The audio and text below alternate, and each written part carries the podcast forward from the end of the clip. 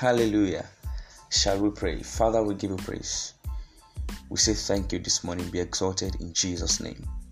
We pray as we go into your word, you will speak to us expressly and you will give us understanding in the name of Jesus.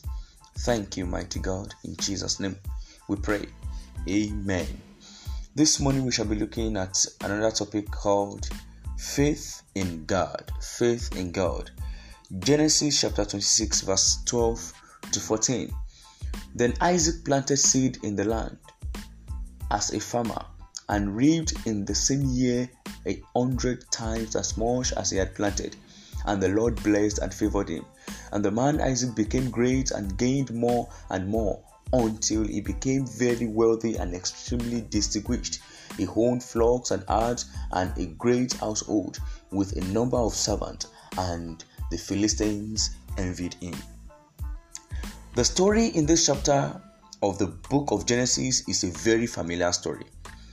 We know there was famine in Canaan, and Isaac went to Gerar to Abimelech, the king of the Philistines. And he was planning to go to Egypt, but God instructed him not to go. God gave him his words. He promised him that he will multiply him, he will make him a great nation, and Isaac did something. He obeyed God. Now, listen Isaac never obeyed God because he decided to just obey him. He did not obey God because he just wished to obey God.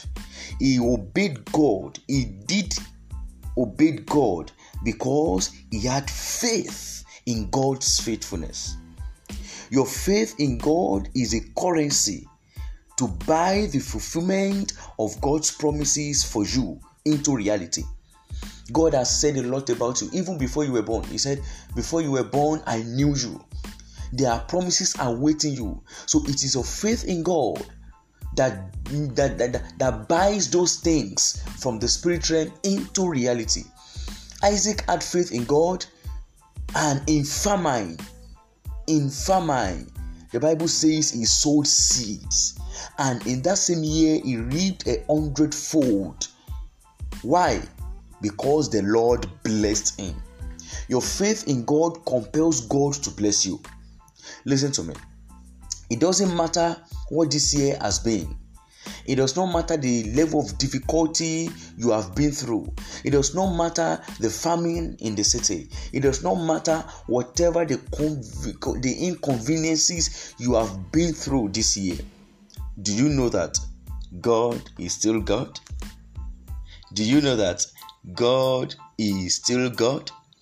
When you have faith in Him, it does not cause God this coming December to bless you. It does not cause God just a day to make you big. It does not cause God the December to expand your coast. All what you need is faith. And you will be able to say, Ah, in the year 2020, the Lord blessed me. Your faith is your escort, your faith is your price. The price, the currency you need to receive from God is your faith. Brethren, this week, this morning, I want you to have faith. Have faith in God. Have faith in God. So I pray that as you go this week, the Lord will increase your faith in the name of Jesus all that concern you, the Lord will perfect in the name of Jesus. I pray for you as you go into December this week. The Lord will be with you in the name of Jesus. I decree and declare favor for you. The Bible says, and Isaac sowed in the land and he reaped a hundredfold. And the Lord, because the Lord blessed him and the Lord favored him, you are blessed this week and you are favored in the name of Jesus. It is well with you. Thank you, mighty God. In Jesus' mighty name, we pray. Amen.